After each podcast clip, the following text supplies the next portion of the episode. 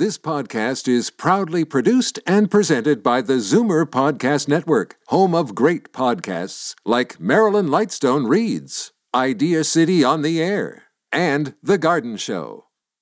You're listening to an exclusive podcast of The Conspiracy Show with Richard Syrett. Heard every Sunday night from 11 p.m. to 1 a.m. on Zoomer Radio, the new AM 740.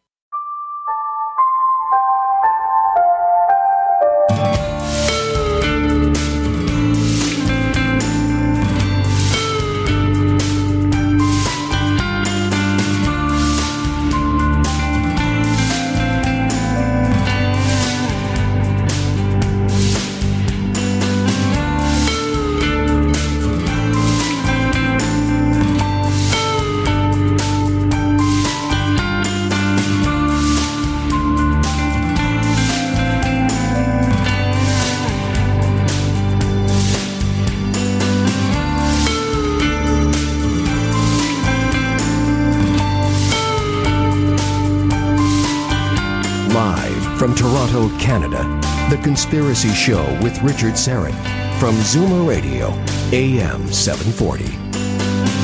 And welcome to the Audio Imaginarium. Come on in, weary traveler. Hang your cloak on a peg, grab a stool, and come gather round the fire. There are stories to be told, and you are among friends. Thomas Horn is standing by to discuss a cosmic cover up of end time proportions, and he'll be here for the full two hours. Owen Wolf is my technical producer. Ryan White is the live stream producer, and we are streaming live on the YouTube channel Strange Planet. Uh, say, have you signed up for my free monthly newsletter yet? The Inner Sanctum. It's a jam packed with great content, and all you need to do to receive it is register at strangeplanet.ca. Strangeplanet.ca. It takes but a moment. And once you've registered, you'll also be automatically entered into the monthly draw for, for Great Strange Planet gear. T-shirts, hoodies, sweatshirts, mugs, phone cases, socks, and more. Why not do it right now? Just to, just go to strangeplanet.ca. And of course, it's uh, delivered right to your, uh, your inbox. But do you remember when we actually used to get real mail? Isn't it such great fun when we get? I got a, a, a nice little card here. I'm going to open it up live on the air. This is such a rarity. This is a lovely Hanukkah card. Uh, like like the Hanukkah candles that shine, Richard Syrett, you bring your own special light and warmth to the world. Have a wonderful Hanukkah and a Merry Christmas from Melanie who's in Etobicoke. Melanie, thank you so much. What a treat that is to actually get real mail. thank you for that. All right. Uh, does Revelation chapter 8, verses 10 and 11 describe an asteroid? Is the Wormwood star from Revelation 8 already headed toward Earth? Are NASA and high level government officials aware of an asteroid that it's on a collision course with our planet? Is that why President Trump sanctioned a colossal increase to planetary defense. Did the prophecies from ancient cultures and religions across the globe all point to a catastrophic planetary event that has scientists and politicians taking extreme preventative measures under the public radar? Strap yourselves in and get ready for a wild ride, friends. Thomas Horn is a longtime television and radio personality best selling author and publisher. He serves as the chief executive officer of Skywatch TV, known for its breaking news and in depth investigative reports about prophecy, conspiracies, and the supernatural. He's also the founder of Defender Films and Defender Publishing. Thomas has discussed his cutting edge discoveries in a variety of media, including Sid Roth's It's Supernatural, The Jim Bakker Show, and of course, Coast to Coast AM. His latest is The Wormwood Prophecy, NASA and a cosmic cover up to end uh, of end time proportions. Thomas, welcome aboard. How are you? Hey, Richard, I'm doing great, and thank you for having me back on again. My pleasure. So, uh, what does Revelation chapter 8, verses 10 and 11 actually say?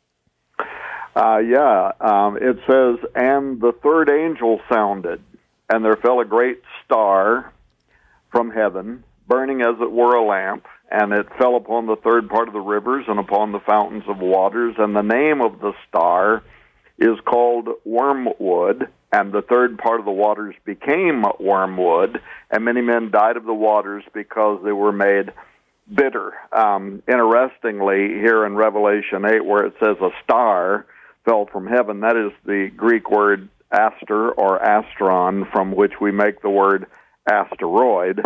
And so that could also be read as a great asteroid fell from heaven, burning as it were a lamp. Wormwood. What is what is wormwood? Why was that star named wormwood?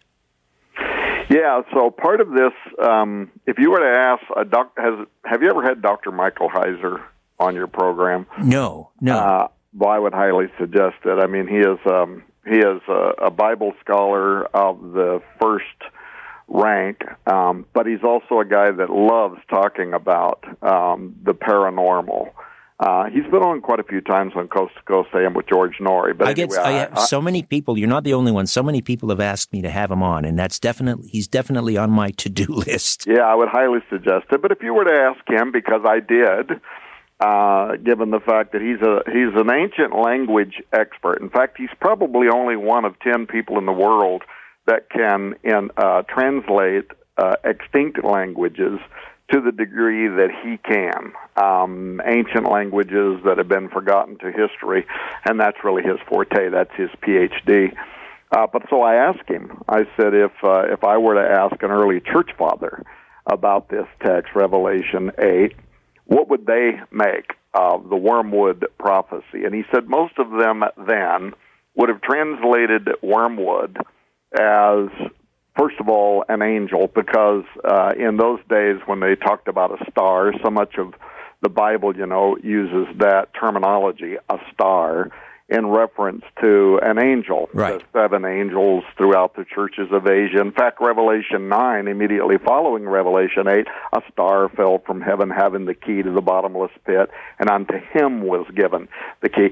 So it's a, it's a personification uh, of uh, of a heavenly entity. And so he told me that most early church fathers would imagine wormwood referencing probably an angel of judgment, a fallen angel that falls to the earth and brings famine and chaos and so on onto the earth. The etymology, I go into all this stuff in the book, and it, we could get bogged down in it, so I don't want to uh, bother your listeners with it. But um, there's a case could be made uh, for suggesting that the meaning behind the word refers to bitterness. Mm-hmm. Uh, and so, um, you know, even Chernobyl out of ah, Russia. Yes, I was going to uh, ask you about that because uh, our, our, good friend Pastor Carl Gallups, yes, uh, he he sort of made that case that that wormwood is Chernobyl, and, and some have suggested that actually Chernobyl in Ukrainian means wormwood. I don't know if that's true or not. Well, that's what I've been told. I can't speak, um, you know, Russian um, but that or, or Ukrainian, but that is what I've been told as well that that's what it means. But in any case, um, now for me though, this discussion involves something that I did not anticipate. Um, I didn't enter into 2019 early in the year saying, "Hey, you know what I ought to do? I ought to write a book about wormwood." Um, for me, the way this started was with a metaphysical experience that I have had on a few occasions in my life that I have only very rarely, and by that I mean only a couple of times in my lifetime, have I talked about it publicly or in media. Uh, and but it is something that has happened with me, and each time that it has, it has been 100% accurate. Now, let me explain to your listeners that might be scratching their head right now, wondering what I'm talking about. Uh, when I, and this over 40 years ago, 45 years ago, um, I was this uh, young, you know, preacher, and just wanted to be so involved in ministry, and literally just every day, hungry, begging God to let me be in ministry. Right, just young mm-hmm. and hungry, and. So I come home and I was at work one night, and I, I during my whole lunch break, I went in a back room in a dark room uh, where these big silos were, as a big, huge bakery. Um, and I turned out all the lights, and I'm in there just begging God to let me be in the ministry. So I come home that evening, uh, and uh, I go to bed, Now, the next thing, Richard, that I know, uh, I am standing in front of a very, very brilliant white light. Somehow in my mind, I know that I'm standing before God. Uh, I also know that He has told me some things but then he has told me that I am not going to remember them, and it was time for me to go back. And the last thing I recall, vivid as much today as it was to me 45 years ago, uh, was me saying out loud, But please don't let me forget. Please don't let me forget. And all of a sudden, I started falling backward as if I had fallen out of an airplane with my back towards the earth and I'm falling through space. I could see the bright light and all of that moving very quickly away from me. And as you know, people that have had uh, supernatural experiences, NEDs, that kind of thing, yes. quite often describe this very brilliant light. Hundred percent. And uh, and I'm falling away from it very quickly. Uh, all of a sudden, I literally see the roof of my house go around me, and I fall on my bed with a thought. Uh, and immediately, I sit up in bed. I take in this deep breath, like that and now I'm I'm no longer in whatever this vision, dream state, whatever it was. I'm no longer in that. I'm literally sitting up in my bed, and I'm sitting there, kind of trying to collect what in the world had just happened. When I hear my beautiful young wife Nita weeping, and I turn on the bed and I look, and she's sitting up on the bed, and she's and I can tell she's been bawling, right? Uh, and it take and I'm asking her, babe, what's the matter? What's the matter? It takes her a few moments to collect herself, and finally, through her stuttered language, she explains to me that she had woke up in the middle of the night around 2 a.m. and I was dead. I had no breath, I had no heartbeat, I had no pulse. My word. Uh, and for 15 minutes or so, she's been beating on my chest, breathing into my mouth, trying to resuscitate me, doesn't know what she's doing. There was no cell phones back then. They hadn't been invented. We didn't even have a rotary phone and we lived uh, you know in the country far enough away that she couldn't walk to the next neighbor. Right and she had literally just been sitting there thinking okay i'm going to have to drag him by the feet out into the car and drive to the hospital uh, to see if they can do something for him. Anyway um, now the next morning i got to make this quicker. The next morning i went to my pastor and I told him what had happened. Uh, and I learned that day what the New Testament means when it says, you know, not to give what is holy to dogs or cast your pearls before swine. Not that my pastor was a dog or a swine, but he totally did not get what I was talking about, and he thought I had just ate too many chili beans, right, uh, before I went to bed that evening. So it, it then what happened was it had the reverse effect on me. I closed it up, I sealed it up I would never talk about it publicly with anybody except my wife, of course, years later, my children. Um, but uh, at that time, every single day, I was praying and I was saying, God, I, I don't understand this. You know, what was this about? Because it was so vivid. Richard, I don't know if you've interviewed people that have had NDEs or any of those oh, kind of many, many, many, yes. Uh, but if they try to describe the how vivid that plane is. You actually you can't describe it because we you know we try to communicate in terms of the five senses that we have here. So you know, yeah. smell, touch, doesn't feel, cut it. not adequate. And and it's not. It's it there. It's like you have a thousand senses. Anyway, so um, every day I'm praying and I'm saying, God, what was the point in that? I don't understand it with all respect. Why would you show somebody something, then say you're not going to remember? It just didn't even make sense you're to me right. at all. You're right. And for the first time in my life, I was praying through the Bible. I had never pre- I had never read through the Bible uh, in my life. I was reading through the Bible, and I happened to about four weeks later. Now I happened to come across uh, the book of Job, chapter 33. And when my eyes fell on these verses, they literally leaped off the pages at me. It was a complete Logos rhema experience. And here's what it says uh, in Job 33. This was the first time I understood what had happened. 33:14, and it says, "For God speaks once, yea, twice, yet man perceives it not. In a dream, in a vision of the night, when deep sleep falleth upon men, in slumbering upon the bed, mm. then he opens the ears of men." And seals their instructions that he may withdraw man from his purpose and hide pride from man. End quote.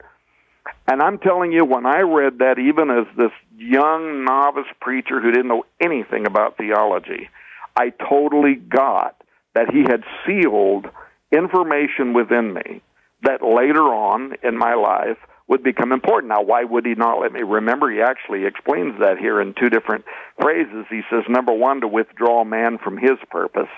So, of course, Richard, you would know that as a very young, hungry Christian, if I had known where God was going to take me someday, that I was going to, you know, own my own television network, be on television, own a publishing house, you know, be on all the, these other, you know, famous celebrity Christians, right? I hate those terms. But that I'm going to be on their programs, what would I have done? I would have aimed at it. Right. And I would have done everything I could to make that happen. What I would not have done is gone through all of the, you know, the school of life, all of the hard knocks and the things you have right. to learn. Right. It would have been the tail wagging the dog. Yeah. And then the second thing he says is to hide pride from man which of course as a young preacher had I seen everything that I would be doing today, it would have been very easy for me to get lifted up. I don't know if I would have or not, but it would have been certainly a temptation Absolutely. to think of myself as more than I should. But that was the very first time. Now, why am I why am I bringing that up? Because on several occasions in my life, and by the way, I would love for somebody listening to your program to email me or write in or something and give me their theory around why this is true, but it is always right around 2 a.m. in the morning. It was the very first time it happened. It has been every time since then. Because when I wake up, the first thing I do is I look at the clock, and it's always right at 2 a.m. Right. I don't know what the significance of that. It is significant. I'll tell you. Uh, you know, I, I, do talk about the paranormal on the program, and I'm, I'm, conflicted by a lot of it for obvious reasons. But people talk about 3 a.m. Uh, or two between 2 and 3 a.m. as being sort of that magic hour when most of these types of experiences happen. Well, I've never understood it, and of course, most of my studies have been limited you know, to biblical studies and that kind of thing, although I have also had an interest in studying, you know, the New Age and, and other kinds of paranormal experiences, like I mentioned NEDs a moment ago. In fact, I'm publishing a new book right now called Afterlife, which does case studies into NEDs and is it evidence of life after death and that kind of thing. But anyway, for me, uh, and a man that has an experience has a difficult time trying to explain that to somebody else to the degree that it could somehow help them understand the the the potency of it, the impact of it on an individual life. I don't know that you can, but but in my life, on a few occasions since then, since the you know 45 years ago, I have been drawn around 2 a.m. into very, very, very, very, very vivid um, dreamscape. Um, this is not like normal dreaming. It's panoramic, it's full color, it's like a full on Hollywood special effects type thing. And so far as I know, when I'm in it, it is absolutely real. I'm not aware at all that I am in a night vision. And by the way, the New Testament uh, has a word for this in the Greek. It's called ecstasia. Uh, it's actually from which we make the word ecstasy. Ah. But in the New Testament, it's not ecstasy in you know the way we typically translate that today. Uh, P, uh, Peter in the New Testament, the Book of Acts, it says he he fell into a trance. Uh, and he began seeing things. The Apostle Paul to the Corinthian church says uh, that he was caught up into the third heaven, and whether he was in the body or out of the body, he did not know. Right. That's the that's the Greek ecstasia, and I think that that is what this is. But in any case, On a few occasions in my life, I've been shown things in dream states that happened, and and so far, so far, 100% of the time, they have come to pass exactly as I have seen them. My family could testify to this. And I'll give you a, a for instance, by the way, that your audience would be able to both verify and identify with. 2010, mm-hmm. um, in middle of the night, two o'clock in the morning, uh, all of a sudden, this very vivid um, depiction plays out in my mind as I'm asleep, um, and I part of it I can't explain. Uh, it's like I can hear a large engine that is running in the background. I don't have no clue what that means. But I see these very dark clouds that are rising up over the Vatican, right? And it's very spooky, very eerie, and suddenly I wake up and I sit up in bed and in that moment, I know that Pope Benedict XVI is going to resign, and not only that he's going to, but exactly when he's going to. Now, I can prove this because I wrote the book Petrus Romanus. Yes. Cris Putnam and I were out doing television programs. Cris Putnam did not want me to say on radio or television that Benedict was going to resign in April of 2012 because he thought if it didn't happen, it was going to Wow. hurt our, the book that we were on book tour with at that time. But I started doing it anyway. So I I did this on Sid Roth's It's Supernatural. I did it on I think Coast to Coast with George Noory. I did it with Jim Bakker on his program. I did it on Prophecy Watchers, and some of these are out there on YouTube. People can go and watch them. Where in 2011, one year before the resignation of Pope Benedict, uh, I said Pope Benedict is going to resign, he's going to retire, and he's going to do it in April of 2012. Now, here's something interesting, Richard. Thomas, I'm going to jump in here because we're going to take a quick timeout. When we'll come back, this will be a bit of a cliffhanger. We'll um, we'll pick up on this point. Okay. Thomas Horn, the Wormwood Prophecy, NASA, Donald Trump, and a cosmic cover-up of end time proportions. Stay with us right here on the Conspiracy Show. Curiosity, or did the devil make you do it? Whatever the reason, welcome back to The Conspiracy Show with Richard Syrett from Zoomer Radio. Hey, to talk to Richard, call 416 360 0740 or toll free at 1 866 740 4740. All right, welcome back. We will uh, take uh, phone calls in the second hour. So if you have a, a question, comment uh, burning inside you, just keep your powder dry. We will uh, open up the phone lines at the top of the hour. Thomas Horn stays with us, the Wormwood Prophecy. And uh, Thomas, you were telling us about this um, this vivid dream, this prescient dream you had about the the uh, resignation of Pope Benedict the Sixteenth. You had it a year before, or at least no, two years before, I guess, sometimes in, in 2010. But it uh, he he actually stepped down, unprecedented. He stepped down in April of 2012. So uh, you wanted to finish off that story. Yeah, so here I was. I'm out there on in all this media, some of it with large audiences. I'm I'm and I'm going out on a limb, right? And uh, my buddy Cris Putnam, who's since passed away, very young, 50 years of age, heart failure. Um, but uh, he's, you know, my research companion in the book Petrus Romanus, which became an international bestseller. Uh, and he's concerned that if I'm saying this and it don't happen, then you know people are going to, you know, they're going to say that our book's a crock or whatever. Right. But I just felt compelled to do it because I knew that this had never failed me before. So here's a very interesting thing. Your audience will will love this. So here I am, 2011, and I'm saying I believe Pope Benedict is going to resign in April of 2012. Now, 2012 comes and goes. Does not appear that Benedict XVI has resigned.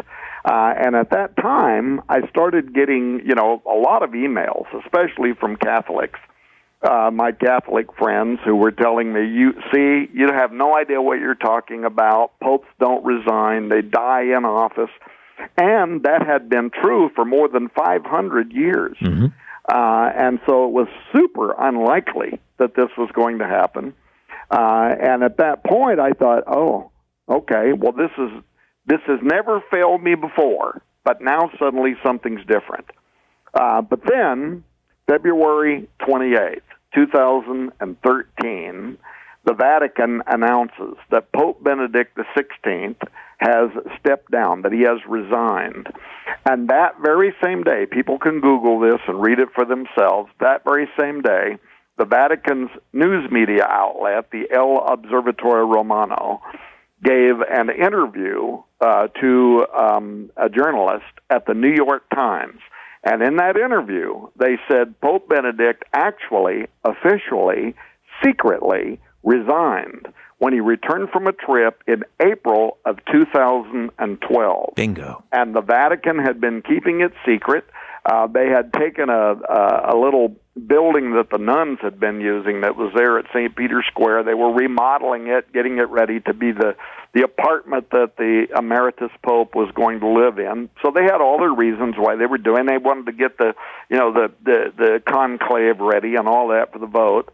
But the point was brother, starting that day and for probably six months, my phone was ringing off the hook. And I had CNN, MSNBC, Fox News, everybody was asking me uh, if I would. Uh, CNN, in fact, I turned them down a couple times. I told them I don't do fake news, but they said, "Well, we we will we will come to Springfield. We have a, a, a facility there we can use as a remote studio. We want to interview you. We want to know." you know, who uh, was your insider at the Vatican? How could you possibly have known this a year in advance?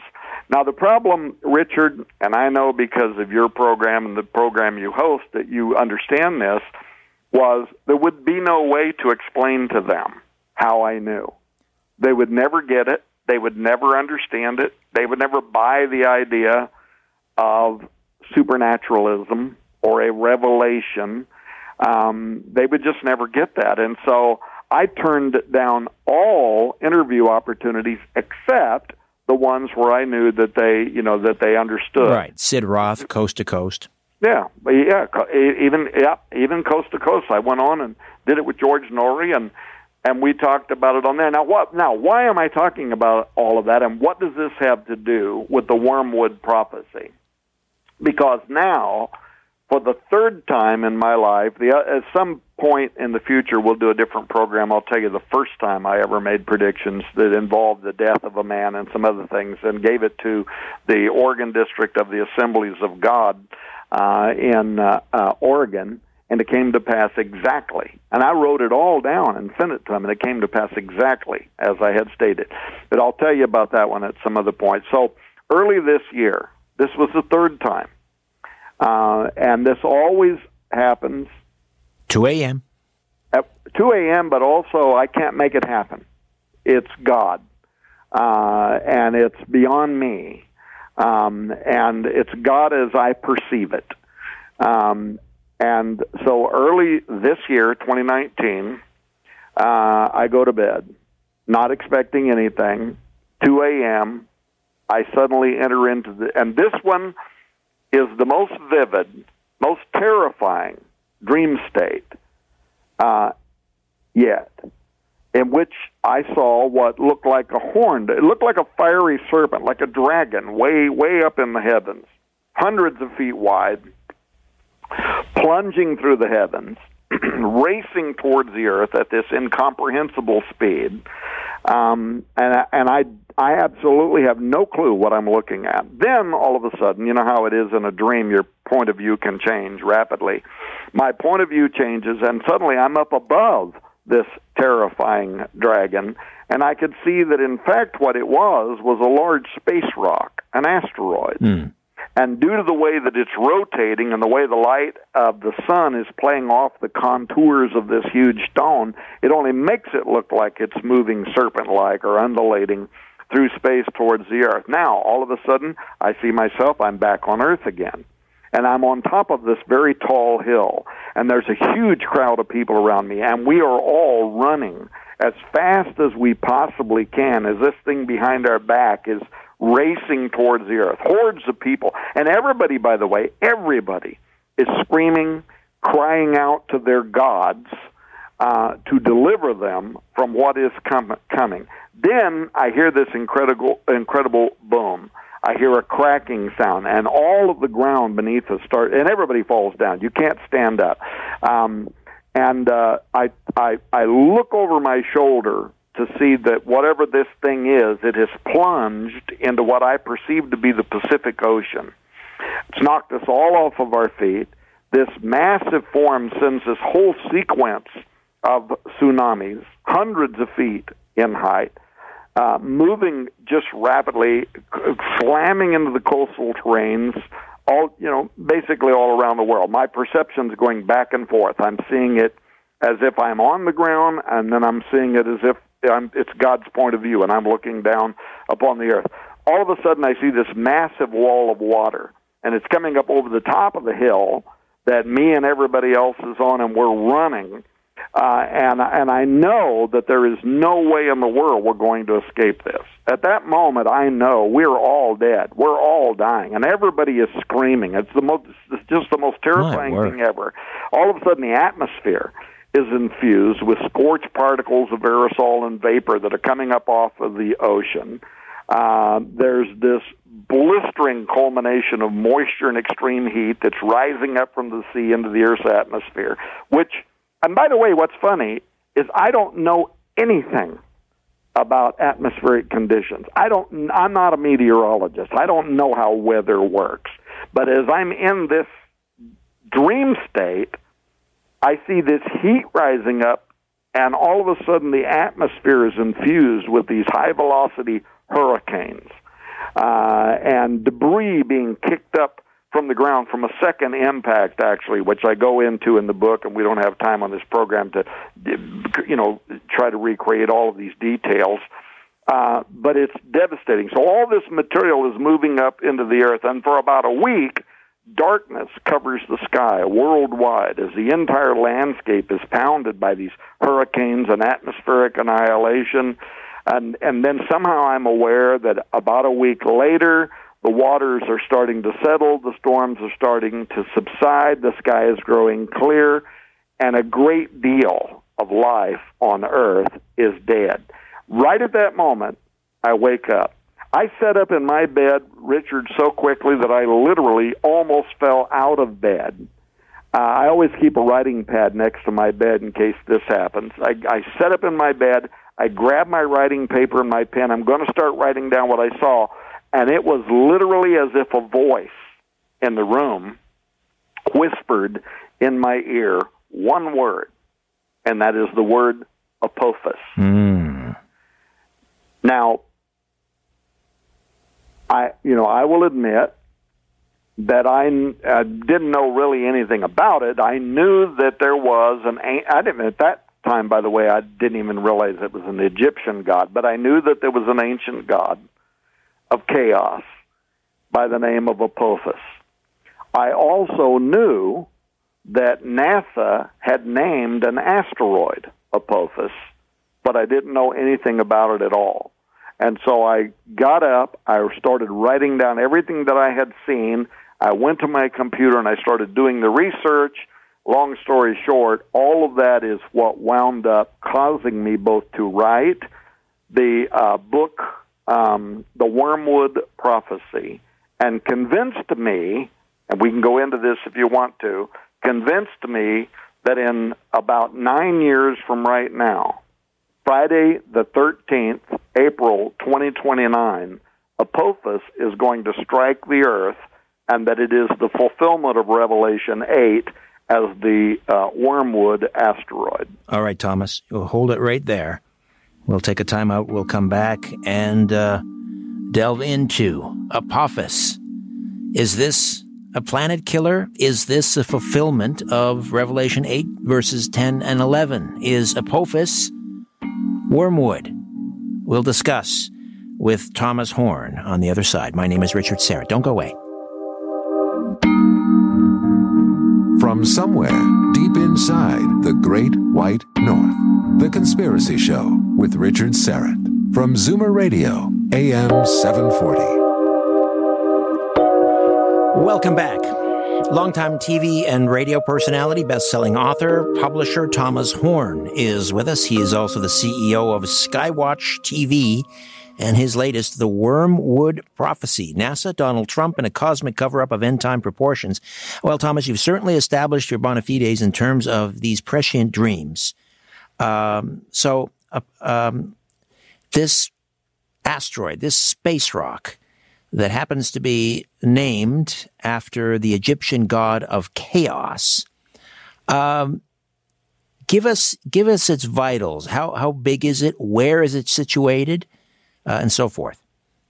Yeah. So um, this was discovered uh, in June of 2004. Astronomers at the Kitt Peak National Observatory detected this sizable asteroid heading uh, toward Earth. And so they began studying it. They brought it to uh, NASA's NEOWISE team's attention, and pretty soon all of the leading astronomers were um, looking at it, and you know the ideas around trajectory and albedo, and you mentioned you know, Neo, NEOWISE. Let me just that's uh, Near Earth Object Wide Field Infrared Survey Explorer. Their hey, job look, their job is to is to keep an eye out for these things, right? Yeah, that's exactly right. And uh, they, you know, they're essentially right now they're monitoring 165,000 known asteroids, but people should be aware that, you know, it, it it could be that even the majority of asteroids to this day continue to be undetected.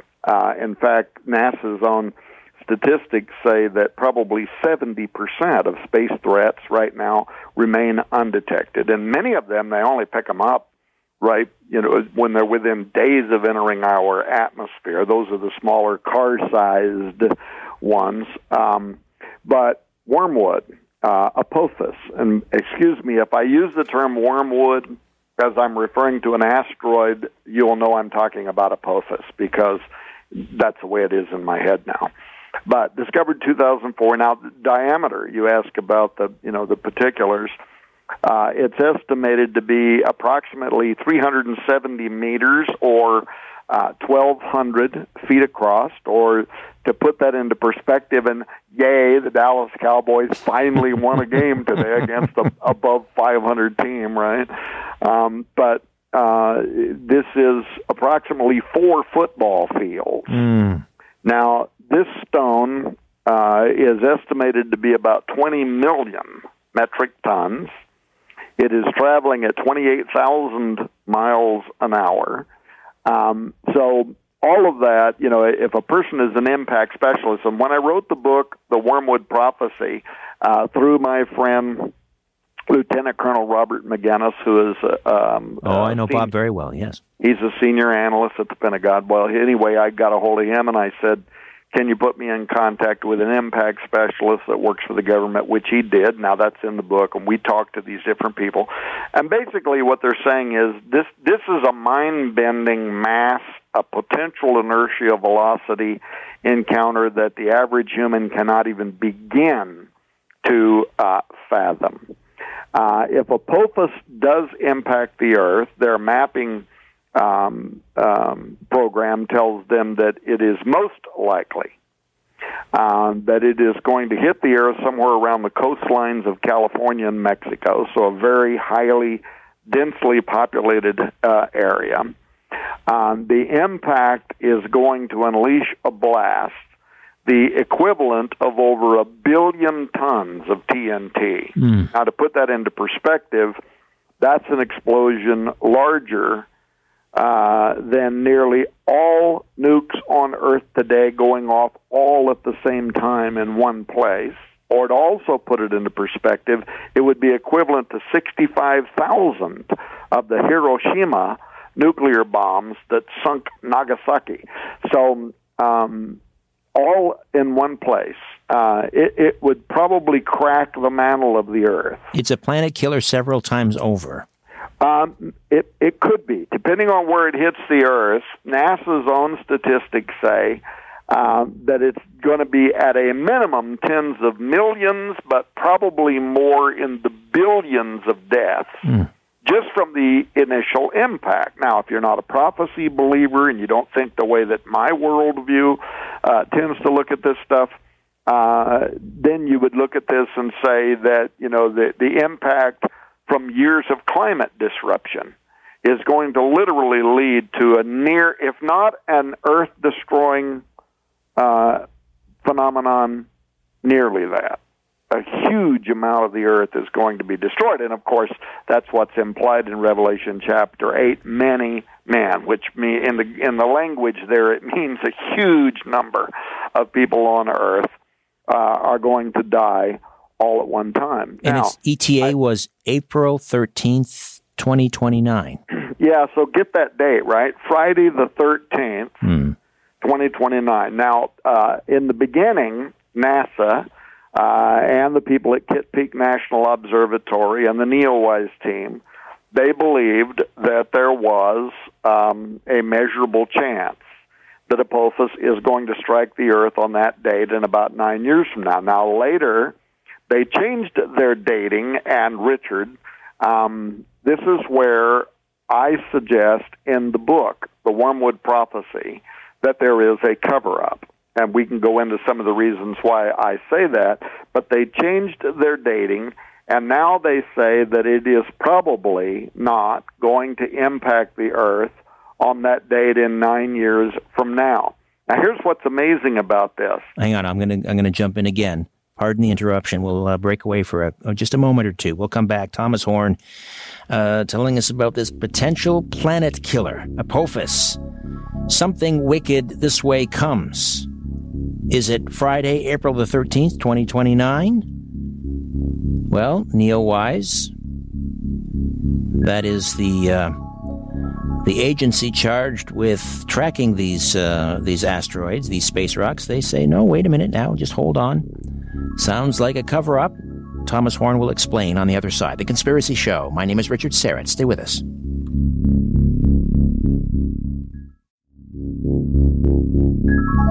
Strap yourself in. You're about to leave everything you thought you knew behind. The Conspiracy Show with Richard Syrett from Zoomer Radio, AM 740. Welcome back. Just a quick programming note. Uh, a few days ago, I was driving in the car and I didn't have my uh, my cell phone uh, on Bluetooth, so I couldn't pick up. Normally, I could I can talk with Bluetooth. I didn't want to do, uh, you know, I didn't want to talk on the phone without the hands free operating. And uh, it was a message, a rather cryptic message from Ambassador Lee Wanta. Uh, who has been on this program before, but it's been quite a while. And he left kind of a cryptic message hinting that he had some blockbuster new information uh, so we're going to endeavor to get uh, the gentleman uh, who goes by a number of names, including uh, President Reagan's secret agent, uh, and also um, what's the other name he goes by? What is it now? Sixty-seven trillion dollar man or something like that. Anyway, he's uh, he's credited, well, self-confessed secret agent, who who says he brought down the Soviet Union using uh, a number of currency swaps and different complicated financial maneuvers without firing a shot. That was uh, Lee Wanta working behind the scenes who did that. He claims. Anyway, he'll. Uh, we we hope we'll have him on the program uh, next week. Right now, Thomas Horn stays with us. The Wormwood Prophecy, and uh, we were talking about the Near Earth Object Wide Field Infrared Survey (NEOWISE), and uh, they it sounds like they're trying to maybe obfuscate, muddy the water uh, re- with regard re- regards to Apophis's ETA. Um, so carry on. What what what are they saying now about Apophis? Yeah. So um, if we get time, I will tell you how I know this to be a fact as much as anybody can because um, I have two different friends that work inside NASA with above top secret security clearance, and I can prove it.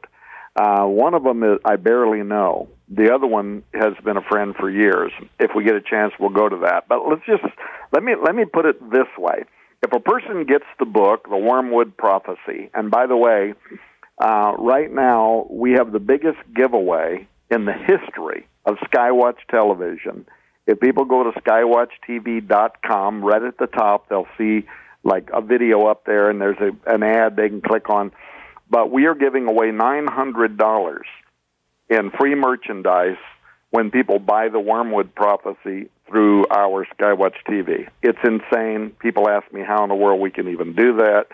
Um, but we're doing it because we're we're desperate to try to get this book in the hands of as many people as we possibly can. Now, the, if if they get the book and if they read the Wormwood Prophecy, they're going to find that while the book is nonfiction, we actually begin the first chapter of the book uh, with a narrative, and it is describing something similar to like the opening scenes of the movie Deep Impact. Did yes. you see that movie? Okay. Oh, yes. Well, you have a comet, and it's hurtling towards Earth. It could mean the end, uh, you know, of all or much of human life. And the U.S. government, and not just the U.S. government, international space agencies, there are 70 of them, which is an interesting number, 70 of them around the world, uh, and they are trying to keep the threat under wraps.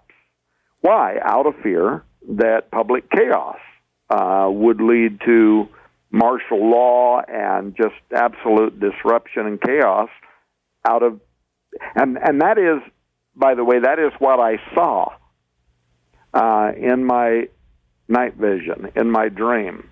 Utter chaos. People in utter panic running in every direction begging their gods to deliver them. But anyway the, the the book starts out with this narrative, and then after you read chapter one's narrative, where all these international space agencies are working together behind the scenes, trying to figure out some way to mitigate the threat of Apophis, um, then it goes to uh, chapter two, and it says chapter one was fiction, or is it? Mm. Uh, and don't you know sigh a breath of relief, thinking that there's no real cause for alarm, because the truth is there are significant reasons that I've come to believe that undisclosed facts that are stranger and scarier than the opening fictional narrative uh, should chill people to the bone. And yeah, it involves a cover up of the highest order by national space agencies, including at NASA. And then I immediately go into verifying that fact so that people understand that I'm not alone in my conspiratorial thinking. For example, um, I cite a recent peer reviewed paper. Uh, long name. Let me give you the name of this so that people can Google it and read it for themselves. Here's the name of the peer reviewed paper in, a, in, in an astronomy science magazine.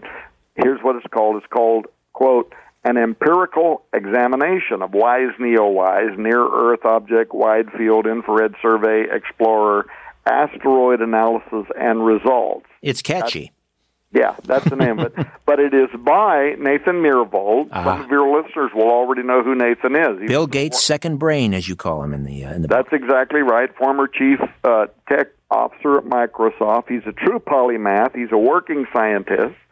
Uh, he's published, and I've read a lot of his papers, original research in paleobiology, climatology, eh, but more importantly, with regard to the Wormwood prophecy, astronomy. Uh, he he holds over 800 U.S. patents. Uh, the Economist, by the way, describes Myhrvold as Bill, uh, Bill Gates' second brain, and they're the ones that point out that he is almost always on the A list of the world's 100 greatest scientific thinkers. So this guy's got credentials. He is he is highly respected um, and uh, has the what you know has the credentials to back it up. But in his paper, and you have to read this paper um, because he charges NASA and the NEOWISE team with a cover up. He talks about systematic errors, inconsistencies, all that, but then he goes beyond that, and literally almost to the point of being a whistleblower. You know, everybody in um, at, in the government right now talking about whistleblowers. Well, he's a real whistleblower who says that NASA has deliberately, these are his words, deliberately misreported the threat uh, by uh, these near Earth objects uh, he says that they have behaved extremely deceptively with deliberate scientific misconduct in a cover up of very real potential imminent space threats. Now, he's not the only one. I go through a series of these in the book to provide some backup for my claim by persons who would be highly respected, uh, who likewise are saying there is a cover up. And then, of course, it becomes the question of, you know, what is it that they're covering up? Let me just, uh, because we've just got a, about a minute here before the top of the hour, and we'll carry on uh, into the second hour. Thomas Horn will stay with us for the entire show, and we'll open up the phone lines as well. But just let me ask you a couple of things about NeoWise. First of all, uh, who who funds them? Are they a government agency? Are they funded by NASA? Are they a branch of NASA? Yeah, they're a branch of NASA. They are funded through NASA, but they're of course funded by me and you, uh, taxpayers, through the federal government as part of our space agency. Okay, so they publish this data. Uh, that, and they talk about near Earth objects that may be a threat, those that aren't, and they're using some sort of a mathematical formula, I guess, and so um, this great thinker, Bill Gates' second brain, uh, he is saying that their their their mathematical calculations are deceptive in order to to hide the truth. Is that yeah. the gist of it? Uh, well, he he says here's a quote from his paper. I just gave everybody the title. They can just actually Google Myhrvold uh, and and astronomy or whatever, and they'll find this paper because it's it's out there now, and it was published only I don't know maybe 120 days ago. Uh, and he says this quote: "The issues that I am calling misconduct in the NeoWise papers were not inadvertent. In other words, these are not mistakes." They are deliberate, he says, choices made repeatedly by the NeoWise team over a long period of time. These actions have caused the astronomical community to work under the false belief that the NeoWise results are more accurate, in other words, have smaller errors than the evidence actually warrants, end quote. So it's a long paper, and I highly recommend it because of his bona fides. Right. But, but what Myhrvold is saying is that the largest database in the world, more than all other sources combined, of information detailing the diameters and the albedo and the properties of 164,000 plus asteroids, is suffering from intentionally, not not just poor science, not just rushed calculations, but intentionally manipulated information at worst or inadequate analysis at best, with the net result being that the public is being kept in the dark regarding, and then it's the big question mark. What?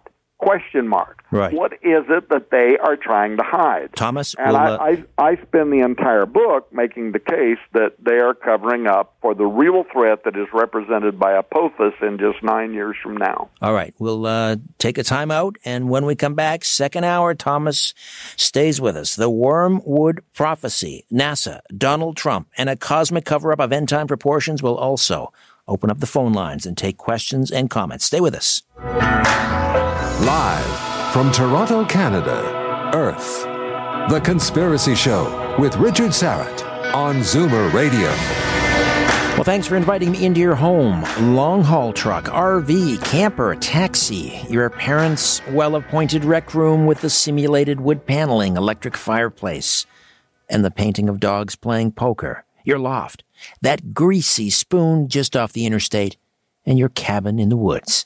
A big howdy to everyone listening in on our flagship station, AM 740, 96.7 FM, Zoomer Radio here in Toronto. Hiya to those of you tuning us in on one of our affiliate stations across North America. And hey, you streaming us live on the Zoomer Radio app and the YouTube channel Strange Planet. How do to those of you in the uh, YouTube live chat. However and wherever you're listening, I bid thee the warmest of welcomes, and I thank you for your fine company. Thomas Horn, author of The Wormwood Prophecy, uh, stays with us this hour, and we will also open up the phone lines for questions and comments at 416 360 0740. That's in the Greater Toronto Area, 416 360 0740. And toll free from just about anywhere, 1 866 740 4740. 1 866 740 4740.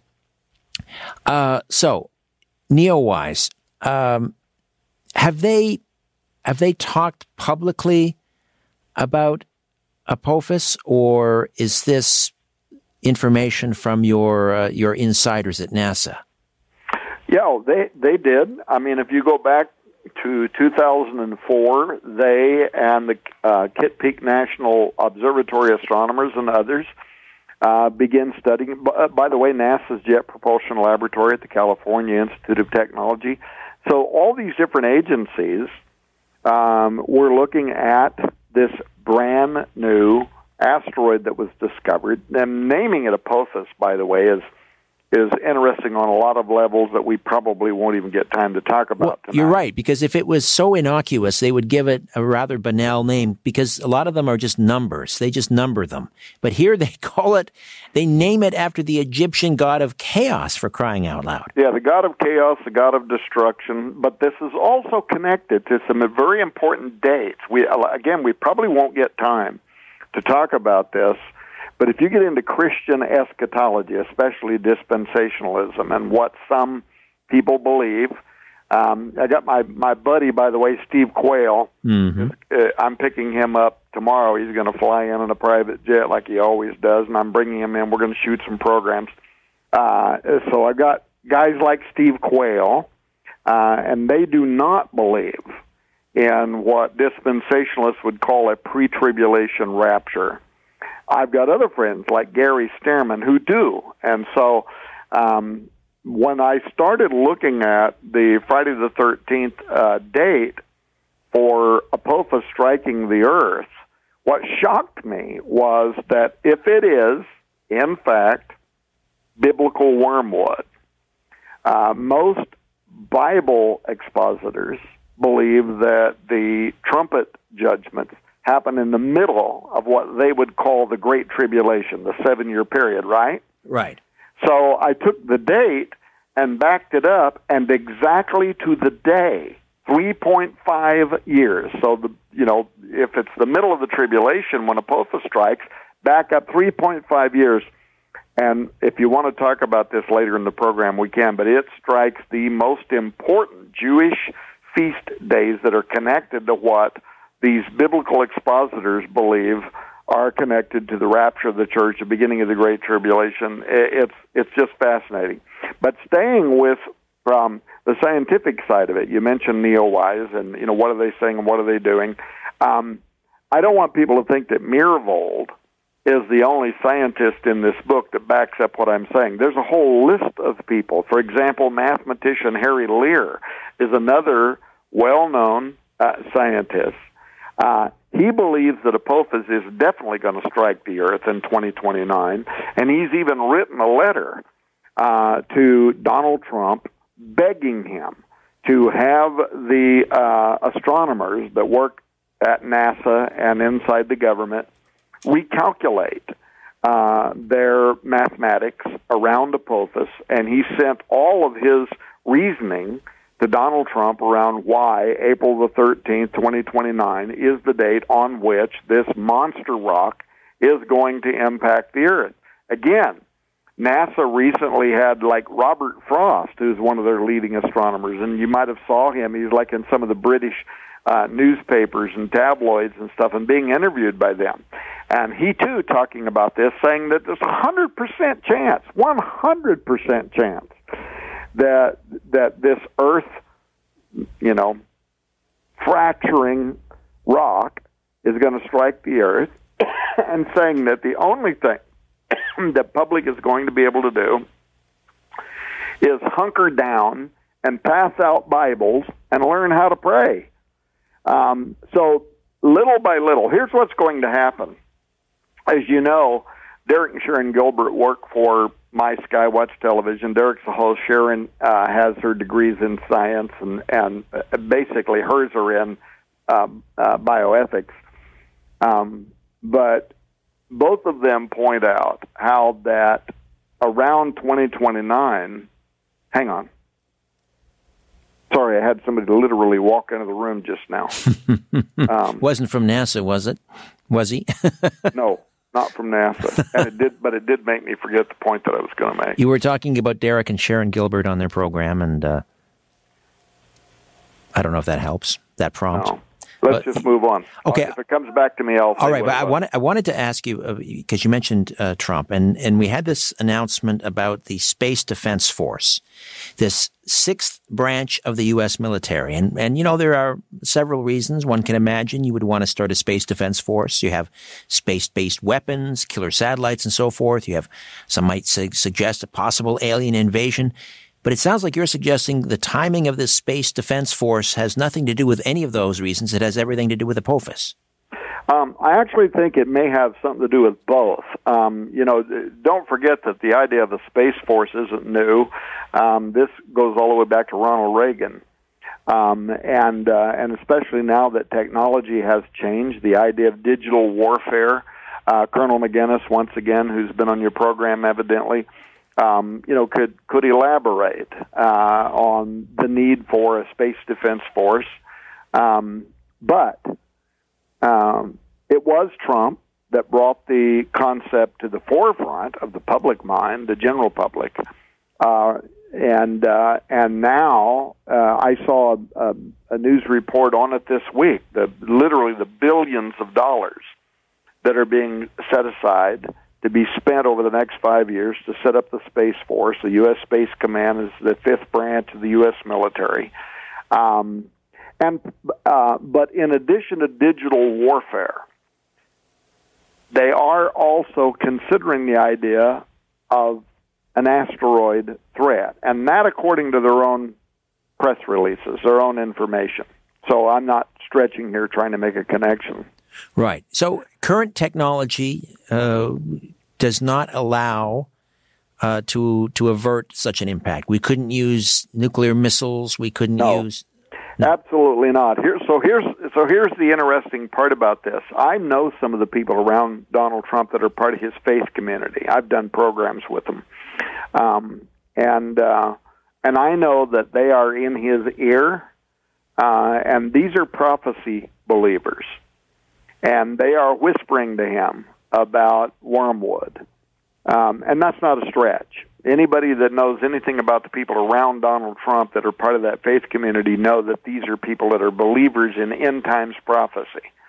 Um, and uh, so that is a piece of this. Now, I'm not suggesting that it's every part of why the Space Force has been launched, but I'm saying that it is a part of it because – asteroid mitigation is a part of what the of what NASA, NEOWISE, and everybody else are publicly admitting. Now, you know, I mentioned a moment ago that some of their own astronomers are, you know, they're doing media right now, and and one of the NASA's astronomers, you know, uh, was in the British tabloids recently, um, and he and he admitted he said there is no way that we could stop this asteroid the size of it, the scope of it, how fast it's traveling. There is no way that we can target this. We're not going to send Bruce Willis uh, and his, you know, team of of astronauts up into space with nukes and nuke uh, Apophis because it's too large. Um, and so, first of all, you'd probably miss it because it's moving too quickly. But secondly, even if you hit it, um, its its gravitational field is so strong because of the size and scope of it that if you blew little bits and pieces of it off, it's just going to draw those parts back together. And now what you've done is probably fulfilled uh, Revelation chapter 8 in that you have radiated this giant rock so it impacts the earth, it blasts all this radiation now up into the upper atmosphere that moves around because of the air currents in the upper atmosphere and rains down on the earth. Radiation that's what NASA's own astronomer was talking about. Uh, and and perhaps and I go into different ways in the book in which uh, wormwood could poison a third of the waters but radiation is one of them based on our own efforts to try to blow this thing up. Right um, are there, surely there are a whole host of very bright uh, amateur astronomers out there, or or even professional astronomers who also know this.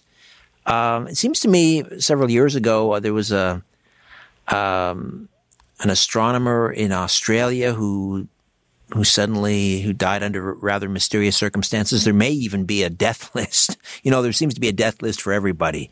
Uh, you know, um, naturopaths and JFK assassination witnesses and Clinton uh, associates. I'm sure. Is there a death list for astronomers too who might know the truth?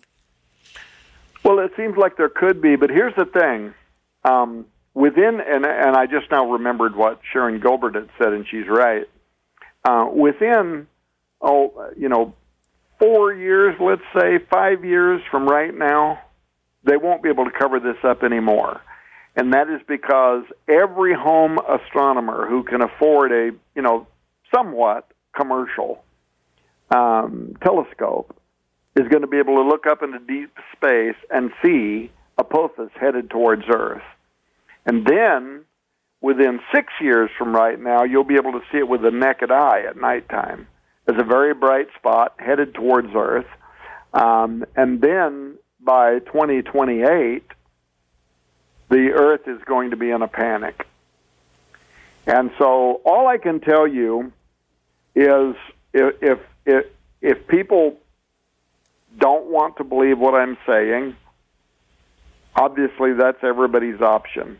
But so far, what I've seen has not been incorrect. In fact, I often wondered, you know, why did God allow me to see the exact date on which Benedict XVI um, was going to resign, and it was accurate.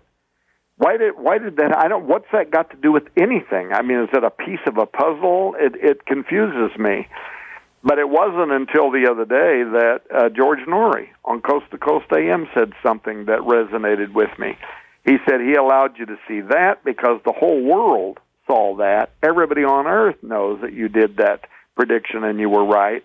And he did that to allow this, Wormwood, to be legitimized in their mind that if he was correct on something so abstract as the resignation of Pope Benedict, something that had not happened in 500 plus years, and got it to the month and year um, then maybe we ought to stop and, and listen to what he's saying about Apophis. Tell me about the simulation that scientists and strategists ran in Maryland back in May of this year.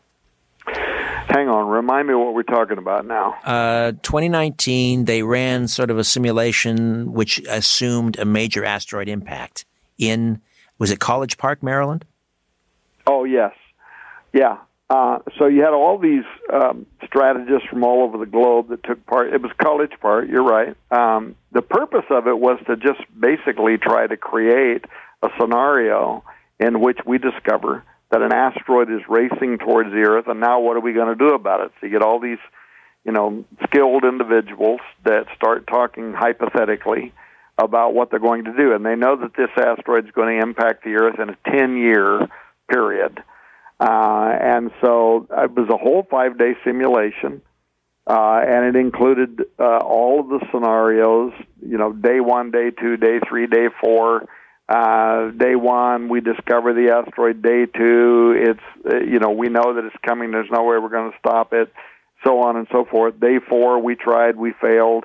It's headed to the East Coast. Day five, we did all we could, and it wasn't enough. Uh, and throughout that five day exercise, the participants were faced with all of these foreseeable angles of the asteroid collision scenario. And at the end of the day, nothing we could do about it, and it wiped out a large part of planet Earth. And now, but again, what I would, the, the question I would raise is why was that game played out? And I think it's soft disclosure. And I think you're going to see more and more leading up to about four to five years from right now. And finally, you know, home astronomers are going to be able to do their own calculations, and more and more questions are going to rise, and they won't be able to hide it forever. And that's the scenario in the beginning of my book and at the end of the book, where I do the fictional narrative uh, based on what I think is actually happening behind the scenes right now. Billy Meier, a famous UFO contactee, um, he claimed, I think, 1981, that he had been told by his alien contact, a, a council of ETs or whatever you want to call them, he was told about an asteroid hitting the Earth in 2029. Uh, now, Billy Meier and his alien contacts, that doesn't exactly line up with sort of, you know, uh, a biblically approved list of sources. But what, do you what do you think Billy Meier's onto? Um, well, so uh, yeah, I will say a couple of things. Um, it, it was in the early '80s. Billy uh, Meier did talk about a prediction. He said it was given to him by an alien by the name of Quetzal, which I can only assume is named after Quetzalcoatl, the uh, serpent god of Aztec and Mayan fame. Uh, but he did. Uh, many years ago, he talked about a red meteor that he said was going to collide with the Earth in 2029. So, same year. Uh, and he said it was going to, you know, make contact somewhere along the tectonic plate of the north, uh, from the North Sea to the Black Sea. Um, so I've got Christian friends um, that would cast aspersions on his claims because he was coming from a different worldview. So he's right. talking about extraterrestrials and ETs and all that kind of thing and other people that have said that some of his claims were uh, retrodictions, meaning that he made them up after the fact, or that some of them are being made up today by other people that are taking his predictions and they're saying that he said this, he said that um, after the fact. But the point is, um, he did seem 25 years before the discovery of Apophis to be talking about what he called a red meteor that would strike the Earth in 2029. And some of his predictions are pretty eerie, actually. Uh, now, if there are people that are listening to this program and they're Christians like I am, and maybe they would say, well, what in the world? Why would you give any credence to an individual like Billy Mayer, a Meyer, whatever you say his name? Um,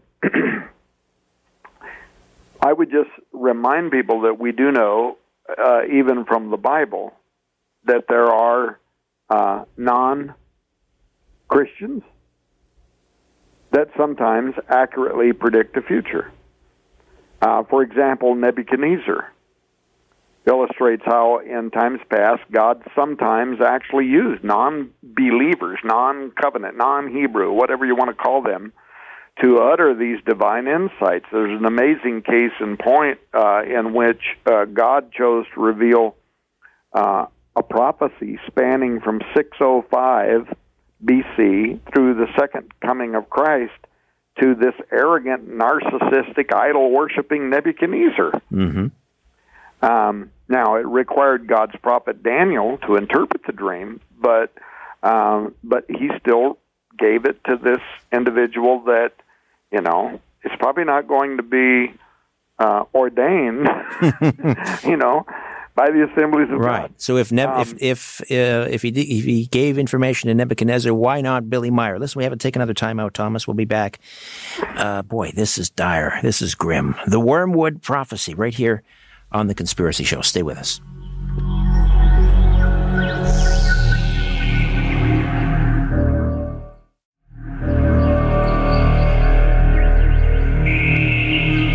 The world is being pulled over your eyes.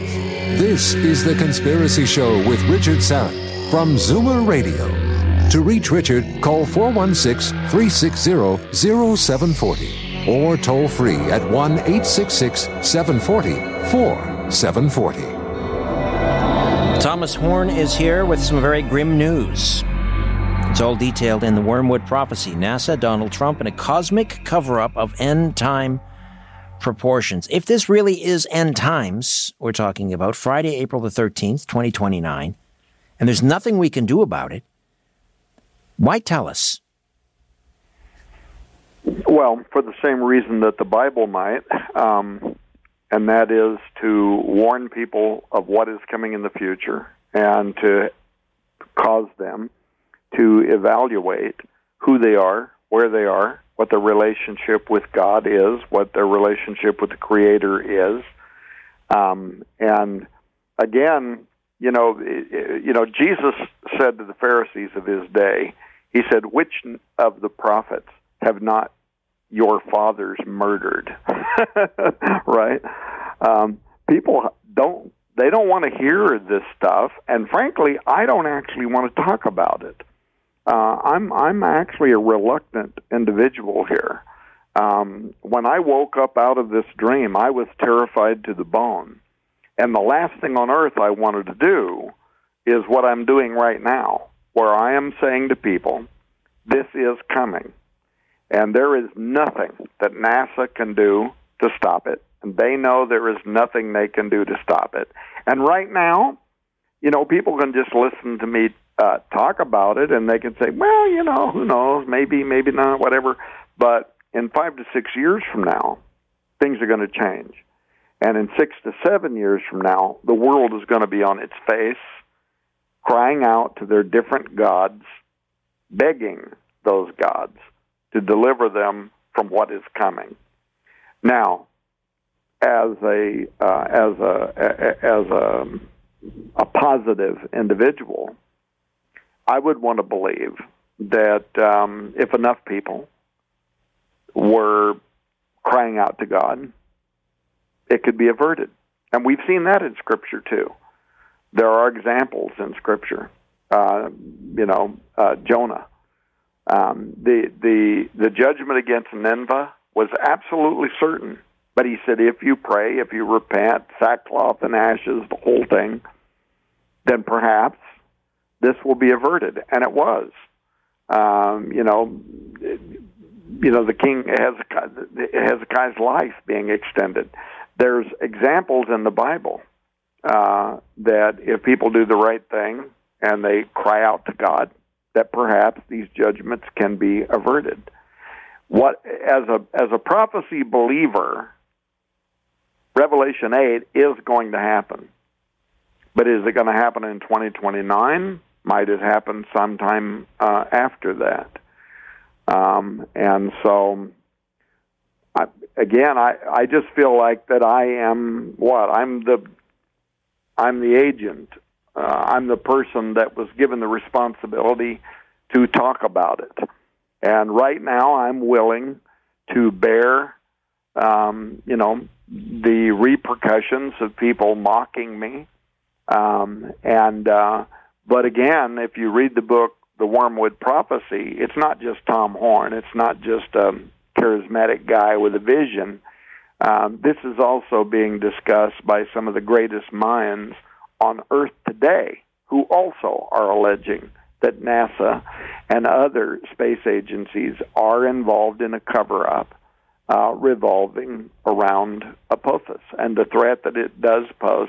But, you know, here's a funny thing NASA says that even if it misses Earth in 2029, their own website says it's going to come so close that it's going to knock out the satellites that are in orbit around our planet. So that is so stupid close that there is no way that you can actually say that it's not going to impact. Right, it would cause. You're already a, admitting that it's going to come that close. Even yeah, even if it was a near miss, it would cause just the the gravitational force. It would cause he, tremendous seismic activity, maybe an EMP event. I don't know about that, but it would you know it would be lights out uh, all over the world, and um, you know, either way you cut it. Let, us grab a call here. Doug is in Indiana tonight this morning. Doug, welcome to the Conspiracy Show. You're on the line with Thomas Horn. Go ahead. Yeah, Tom, uh, I think you're getting yourself all worked up to an ulcer, and uh, you got to consider that uh, this planet has some really smart, intelligent people in the aerospace industry. In another decade, what we'll be able to do with diverting this potential threat to mankind will be acting as using thermonuclear weapons either to destroy mankind or to be mankind's best friend. By diverting all it, all it will take will be just a fraction of a degree at the earliest possible moment. We can vary that course of that asteroid and it'd be no sweat. We wouldn't even have to sit there and worry about it. Don't you, know you what? agree? Um, Doug, I hope you're right. I really honestly do. And I actually go into a lot of this stuff in the book uh, about, you know, mitigation efforts. I, I'm, by the way, I think that there are some technologies right now um, that are not, they're either not being talked about uh, or they're not perfected to the point that they can be talked about, but using lasers and other kinds of technologies to push uh, things uh, away from the earth. Uh, but as a but as a Christian and a Bible believer, I know that Revelation 8 is going to happen at some point. Uh, a large rock, an asteroid, as it says in the Greek, uh, is going to impact the earth. So that's that's where I'm coming from. That's my worldview. Um, I hope that it does not happen in 2029. I just believe that it's going to. Doug, thank you for the call. Thank you. Uh, if this is going to happen, and and obviously. Uh, there are certain individuals in positions of power that know, that would be in the know. One would expect that they would be making efforts sort of in the interest of continuity of governance. Uh, you know, so we would, we would see well, we'd see a lot of tunneling. We would see uh, government agencies being moved out of Washington, D.C., being relocated, uh, these sorts of things. Are you getting any whiff of that going on? Yeah, I talk about it in the first chapter of the book, and and don't forget that uh, you know uh, Project Noah's Ark. There have been uh, government-funded projects uh, over the last 20 years, in which um, there are very large underground facilities where there's 20 years of food and stuff like that that's been set aside for the elite. Um, and uh, and again, you know, the the um, uh, the narrative that I propose in the opening of the book that's a little bit similar to the movie Deep Impact, um, where they're going to call whatever, they're going to select individuals based on what they could contribute to the betterment and sustainability of humankind uh, to be taken into these underground facilities to be protected. So the the plans have been in place for a while during Jimmy Carter's era. Um, I would I would suggest people go and uh, and Google Jimmy Carter's area, the Project Noah's Ark. This is exactly what this was being designed for. So that's been in place uh, for some time. Hmm. Um, and would would would Trump be talking about this in in conversations with other world leaders? Would this conversation come up at a at a G seven, at a G eight, or uh, are they not in the know necessarily? Uh, well, let's just say that many of the people in the G7, the G8, um, and for that matter, um, you know the the the, the individuals that gather. Uh, uh, what is it called? The um, the forest, you know, there in in the redwoods. Oh, uh, yeah. Um, Exactly. What what is that? Yeah, I'm drawing a blank, but it don't matter. But yeah, so uh, people around the world, you know, leaders of countries, they're all involved right now in this conversation, um, and uh, so. All right. Let me let me grab a, another call here. Roger is in San Antonio. Roger, welcome to the Conspiracy Show. Good morning. Hey, hey, Richard. Uh, hey, this is Roger from uh, Texas. Welcome uh, aboard. Uh, here in the in the chat. A shout out to all my chat buddies. I just had a quick comment, um, Richard. I uh, um, uh, a couple weeks ago I was going to talk to you, but but I didn't get a chance. Um, you know, I was at the JFK conference uh, in Dallas, and I met. I didn't realize that you had actually interviewed John Barbour. I met John. This was back in 2016, and a bunch of other folks and and they all they all know what's going on. I mean, because you know this this whole thing about deep state and all of that. But um, uh, so I was talking to them, and and they all they all uh, on. I mean, they're not open about it, but they all appreciate what Trump is doing. and and all of us in the, in the U.S. I just discovered your show. I saw you actually way back introducing Jim Marrs, but um, I just wanted to say keep doing the great work that you're doing, and and God bless you, brother. All right, Roger. Thank you for that. Uh, I'm not sure if Roger is listening to this broadcast or whether he's hearing it in delay on one of our affiliates, but uh, right now, of course, we are talking about Apophis and uh, Wormwood, the Wormwood prophecy. Um, it has been suggested by uh, people like Richard Dolan. I'm not sure if you're familiar with Richard Dolan. He's a noted ufologist, UFO disclosure advocate, but he's a pretty good researcher and a pretty good historian. And he talks about the elites. He talks about a breakaway civilization that they possess certain technology um, that is uh, it almost well it, because they are so far ahead of where we are in terms of the technology they possess, they they could be classified as a separate civilization. And he believes that that they may, in fact, already sort of be off world. They may have that technology. They may have deep space platforms. Um, anyway, we're running up against a break here. I want to I want to come back to that point and ask you. Uh, there's a reason I bring that up, but we'll uh, we'll come back. More of my conversation with Thomas Horn, the Wormwood Prophecy. More phone calls await as well. 416 360 0740 in the GTA. 416 360 0740. Toll free from just about anywhere. 1 866 740 4740. Where there's smoke, there's The Conspiracy Show with Richard Syrett from Zoomer Radio. We're back with Thomas Horn, longtime TV radio personality, best selling author, publisher, CEO of Skywatch TV, skywatchtv.com. And uh, if you order the Wormwood Prophecy from the uh, the store there at skywatchtv.com, uh, well, there there's just a uh, a ton of bonus material uh, that will be made uh, made available to you for free. Uh, I think I have that right, correct, Thomas? Yeah, we're doing this for the uh, month of December, and it's it's actually nine hundred dollars. It's just like seventy books, um, survival gear, just, just a huge amount of product, uh, audio files, so all of that is being made available uh, at no cost for people that buy the Wormwood Prophecy through SkywatchTV.com right now.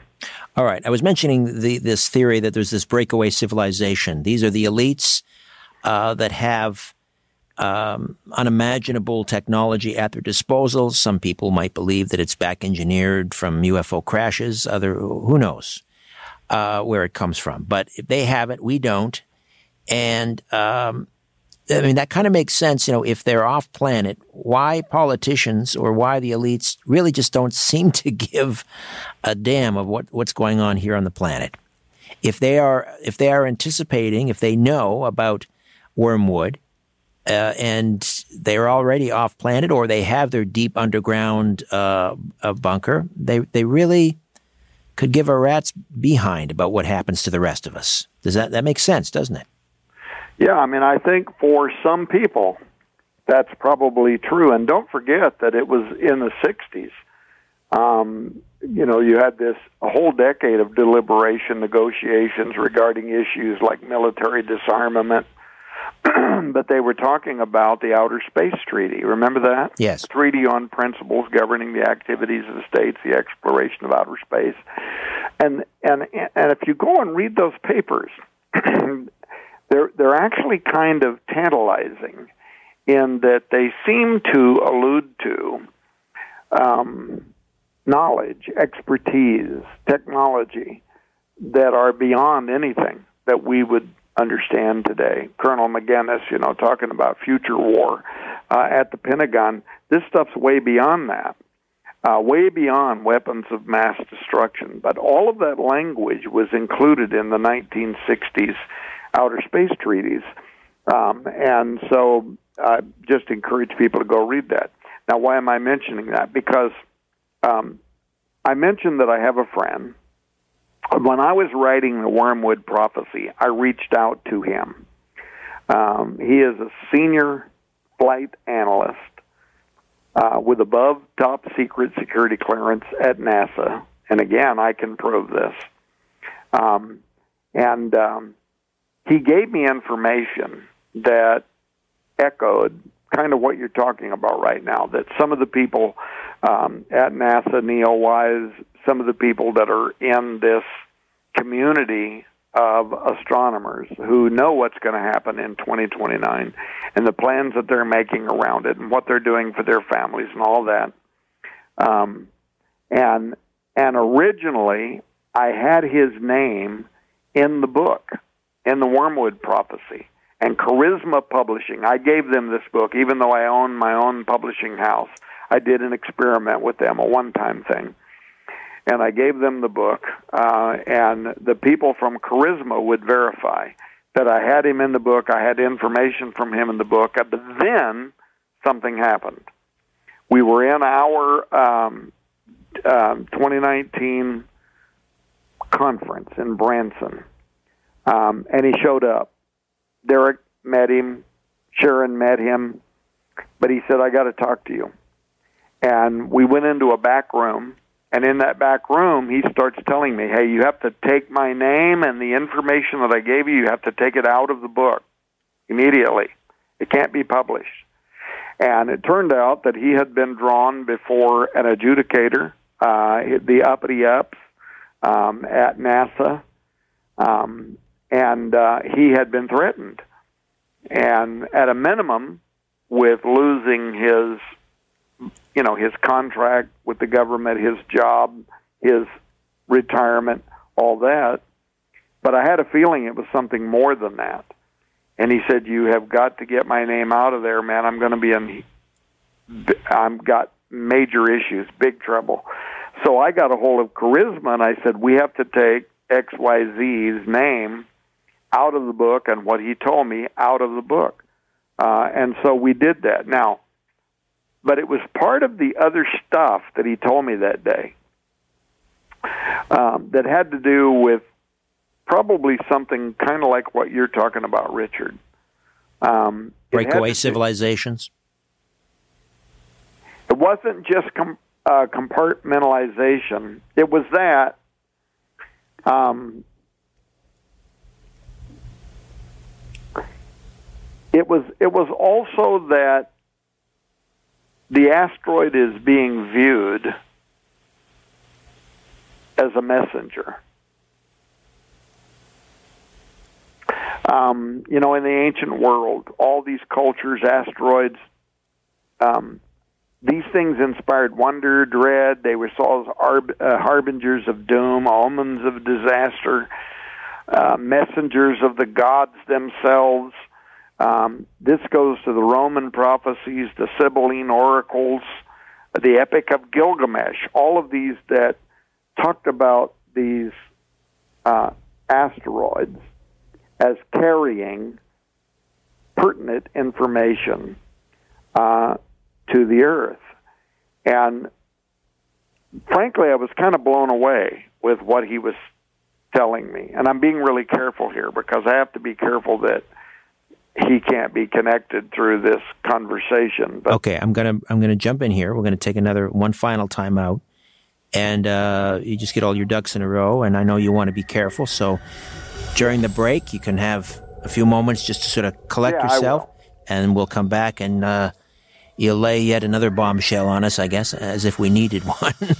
uh, Thomas Horn stays with us, The Wormwood Prophecy, right here on The Conspiracy Show. It is time to redefine reality. The Conspiracy Show with Richard Syrett from Zoomer Radio, AM 740. Apophis, a space rock approximately four football lengths football fields, rather, in length, expected to collide with our planet Friday, April the 13th, 2029, and there's nothing we can do about it. Uh, short of falling down, down on our knees and praying for divine intervention, which is possible. Um, anyway, you had this NASA insider who you were originally going to publish his name and some of his information in the book, and then he asked you to remove his name. Uh, you were about to tell us about what he had to say vis-a-vis uh, Apophis being some sort of a messenger. Yeah, so I've known him for a long time, and by the way, um, I've pub I no, I won't say that. I've published his name elsewhere. Let me just leave it at that. I won't say where. Um, Derek and Sharon Gilbert met him at our conference. Um, I've known him for years. He's a guy that's known by the known. So if you if you look at my publishing house, the people that I publish, including people that are deeply part of the U.S. Pentagon and places like that, um, he's a guy that is known by them, and um, and he has high level security clearance and has to have because when you're a senior flight analyst for NASA, you know you got to make sure that you're you're working with projects that terrorists or other crazy people wouldn't be able to, you know, uh, create problems for those projects. But anyway, he came to me, came at the conference, um, and uh, and he said, "You have to get my name out of the book." Now, we went in the back room, and um, he's telling me all about this adjudicator, and he's been drawn in in front of these people, and I've got to get his name out of the book. But then he gets into this. It's a very curious conversation, and it has to do with Apophis as a messenger. Now, here's why here's why this really struck me. Because a few years ago, I had reached out to him, him and one of his friends.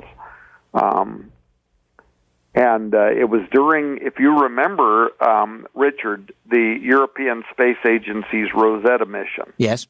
And they landed the probe Philae on what was believed to be um, a comet, yes. Comet 67P. And there was this strange sound that was coming off the comet. Remember that? Yes, yes. Um, and uh, and people were making attempts at these explanations for the phenomenon, vibrations being set off by a stream of charged particles ejected from the surface of the space rock, all that kind of stuff. But I, I had wondered at the time. Okay, I, I'm I'm willing to accept that that's all there is to this, but because I have a friend, um, two actually, but mostly him, deeply entrenched at the highest levels of our space agencies, I reached out. Uh, and I said, this thing, they're calling it the song. The song. You can actually still go to Google now and and you know type in the Rosetta song, and you can get the the sound file for that. Um, and uh, and I wanted to know, is this just you know what sound vibrations as this thing moves through space? It's all just natural. Or is there any possibility there's something else more to this? And I recall at the time, I actually reached out to my old friend Chuck Missler, uh, and ah, Dr. Yes. Missler now has been dead for a couple of years, but he was a really good friend of mine, very close. I mean, he came and spent time at my home, uh, and you know we hang out. Um, I and I said, Chuck, do you know anybody in a research or intelligence agency that might have access to what a supercomputer or some other system that could slow down these sound waves on the Rosetta Comet? and check for me if there's any repeatable patterns. I just want to make sure. It's a long shot, um, but I'm just wondering if there might be some type of, you know, what replicating synthetic, non-organic right code, intelligence. if you will, Yeah. In the sound. Uh, and so Chuck, he knew a man uh, that had been vol- involved very early on in developing audio technology. He said he was a bona fide genius. And right now, frankly, as I'm on this show, I can't even remember his name. Um, but he sent me his contact info. I sent him the audio recording, and I would not tell him where it came from, but I just sent it to him from the Rosetta, and I asked him if he could check it to see, you know, are there any repeating patterns, whatever, in it, mathematical something, what? Um, and um, I didn't hear from him for the longest time. Then finally, he contacted me, and he said um, has anybody else that's listened to this pattern become sick, physically sick, from listening to the audio recording? And I emailed him back and I said, no, because you're the only one I've sent it to. Uh, anyway, he died before he could even do the analysis Oh, for me. So when I didn't hear anything more, I reached out to this friend at NASA um, and his second scientist friend, and I asked him if they could take a look at it, and they did. They took a stab at it using Fourier-based uh, deconvolution for resolving what they called oscillographic signals. We got about three minutes here, Tom. So I just Well, I'm okay, so we're going to run out of time, but they sent me a very long report. It was a strange finding uh, in which they said that the signal indicated there was something more than noise in a pure random process. There was this magnetic field interaction, um, and it was it was very very intriguing to me. And so, since we're going to run out of time, um, we'll have to talk about this on a different program. But they found that there were um, non-organic uh, markers in that in that sound that to them could be only interpreted as a message that was being carried and so the European Space Agency NASA they were all uh, interested in this. So jump forward to now. He meets with me uh, in Branson this year. You have got to take my name out of this thing right now. I've been drawn before an adjudicator. I'm being threatened. And I had a feeling it was more than just his job in retirement, and it had something to do with Apophis as a messenger. Ah. That is headed towards Earth. Well, we're going to have to have you back on again, Thomas, and we can delve further into this. Um, I guess. Well, we've got about a minute here. what to do? I just does this fit into? It doesn't fit into my sort of basic understanding of how the un- end times are supposed to unfold.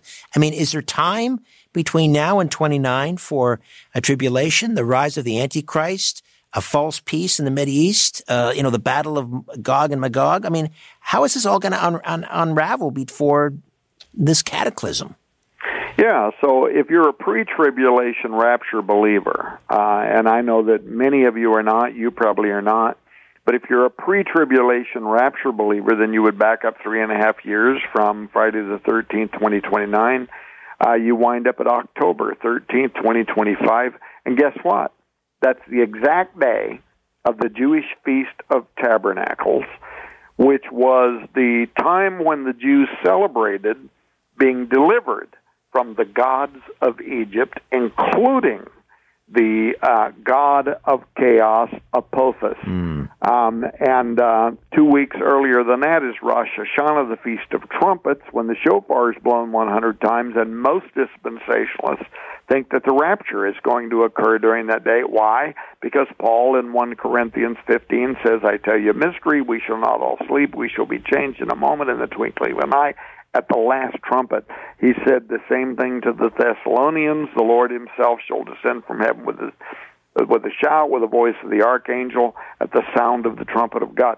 So um, we don't have time to go into that tonight. We're out of time, but there are some very, very, very odd. Now, if you're not a pre-tribulation believer, it's also interesting because April 2029 is Passover. Ah, And Passover, too, was Egypt being delivered during the night when all of the firstborn are being destroyed, and God says, "If you put the blood of the uh, lamb on the doorpost of your home, I'm I will pass over you." So there's both both three and a half years before, middle, and three and a half years later. All three of these fall on very very important Jewish feast days that are connected by Christians to the Christology of the New Testament. All right, we're going to have to leave it there. Fascinating. I hope you can come back and we'll uh, we'll talk further. Thank you so much for this, Thomas. And it's uh, skywatchtv.com. You can order the book right there. Biggest giveaway in the history of humanity right now. Uh, thanks, Richard, for having me on your program. Thank you. My thanks to Owen and Ryan back next week, hopefully with Ronald Reagan's Ronald Reagan's secret agent, Ambassador Lee Wanta. Until then, so long for now. Move over, Aphrodite. I'm coming home. Good night.